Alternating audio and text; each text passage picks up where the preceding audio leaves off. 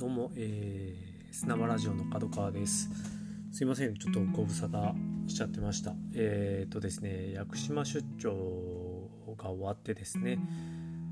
えー、しばらくドタバタと、まあ、あのー、していたんですけれども、実はあの、もう一個私が仲間とやっているラジオを語るポッドキャストという、あのポッドキャストの方でですね、えー、その屋久島に行った感想をちょっと語っていまして、えー、そちらはいつも一緒にやっている今村さんという方が、あの編集をしてくれてるんですけれども、えー、実はそのラジオを語るポッドキャストの、まあ、ちょっと屋久島話会のバックミュージックをいつも僕がこのあの砂場ラジオで使っている曲を使ってもらっていてなんだろうあの砂場ラジオのスピンオフみたいにあの ちょっとなった形でいてですね。なんかそれでちょっと配信した感があってすっかりこっち放っておいてしまっていたんですけれども。はい。えー、まあいろいろと仕事をしながらでもすごくまあ、楽しくですねあの日々過ごさせてもらっていて本当ありがたい限りっていう感じなんですけれども。私は明日からあの石垣島に今度は。島島ですね。はい。屋久島行ったと思ったら次は石垣島にあの出張という形でですね、えー、行かせていただくことになっておりまして、えー、今回は石垣島に明日から5泊6日という形でですね、えー、東京をちょっと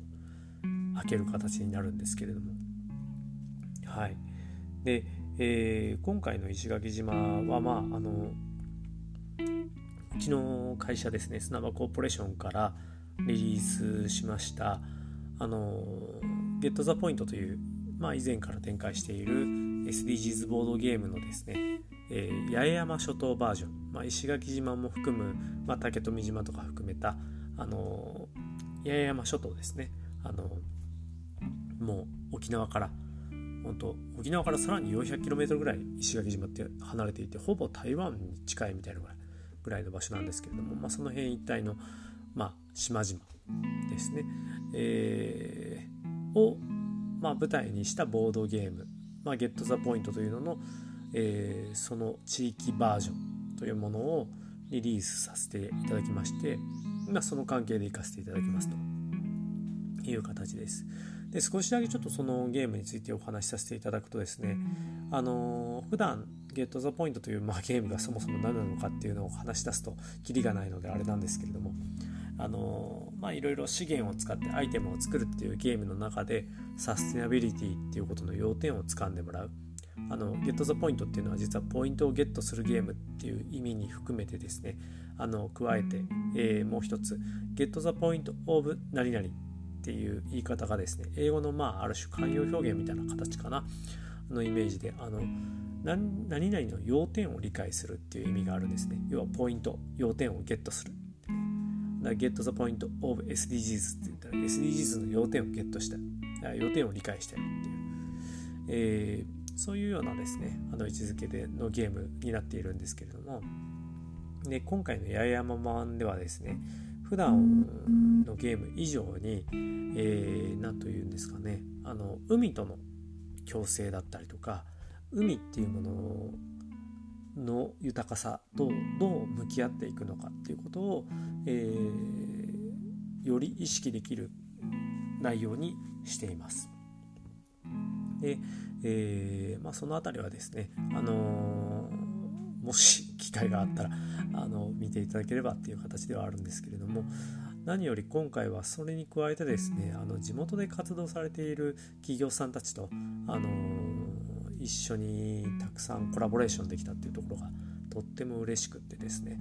えー、まあ一つはカヤックゼロさん。あの面白法人カヤックって鎌倉に拠点を置かれているあのもう上場もされている会社さんがあるんですけれどもまあそこのグループ会社さんで、えー、石垣島を拠点に今年ですねえー、2021年の5月頃だったのかな、あのー、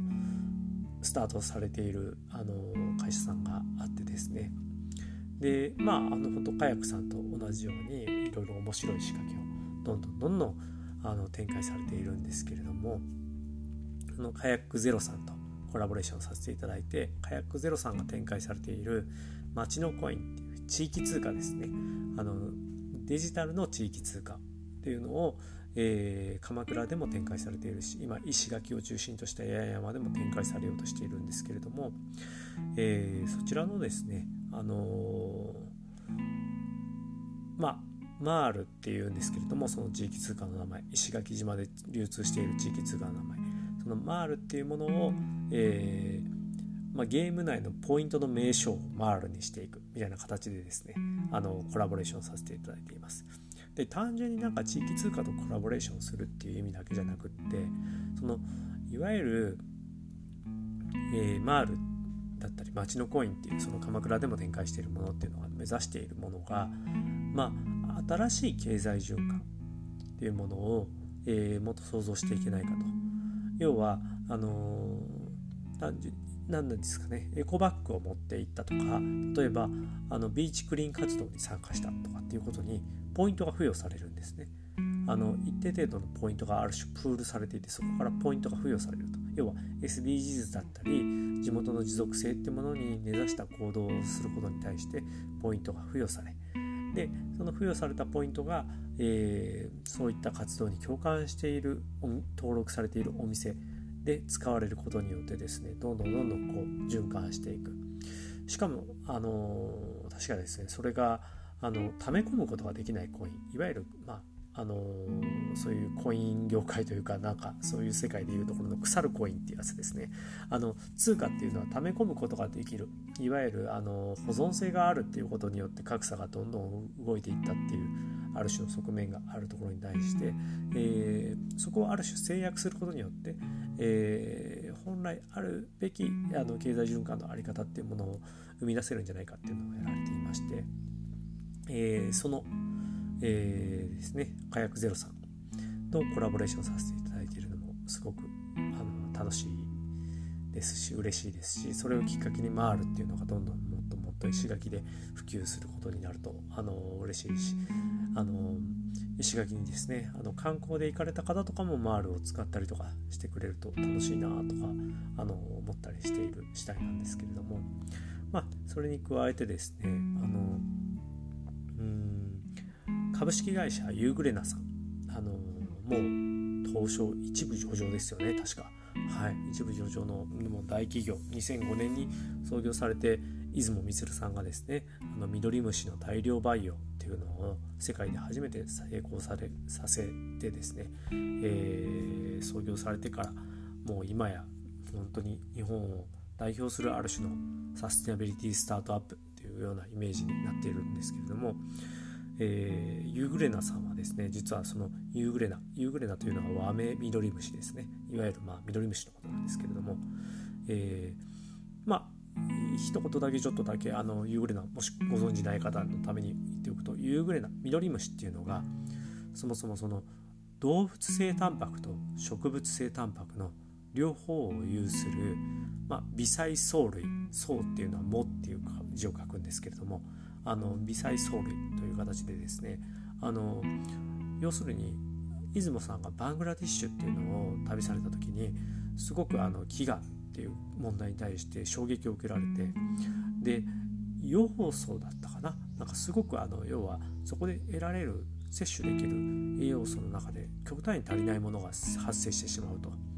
っていう時にいろんななんか生き物っていうのを調べた時にこのユーグレナっていうのは動物性タンパクも植物性タンパクも含有しているある種すごくこれからの食糧危機っていうのが起こると予想される時代においてこれを培養することはすごく重要なんじゃないかって考えられたんですね。でそれをですねあの、まあ、培養不可能だって言われてたことを培養成功したというのがユーグレナさんのまあ起業のきっかけなんですけれども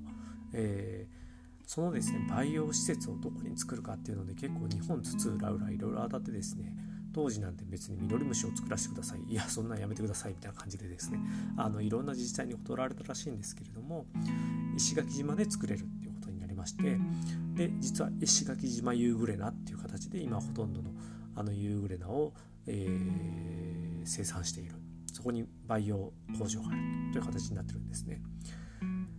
で実際あの沖縄本島にある公設市場とかあると思うんですけれども石垣島にも公設市場ってありまして実はその公設市場が結構何年も前からユーグレナモールっていう名前になっています。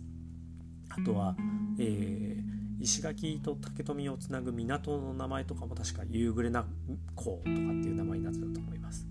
でこれはですね別になんかユーグレナさんがあのネーミングライツを買って広告をしたいっていうよりも別になんかそう正直な話その辺のネーミングライツを買ったところで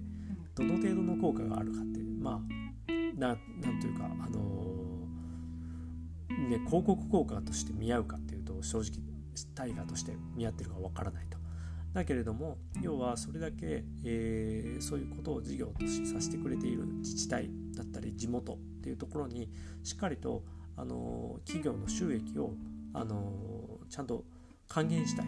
という思いからですねそういうようなネーミングライツをあえて買うという行為をされているんですけれどもやはりそれだけ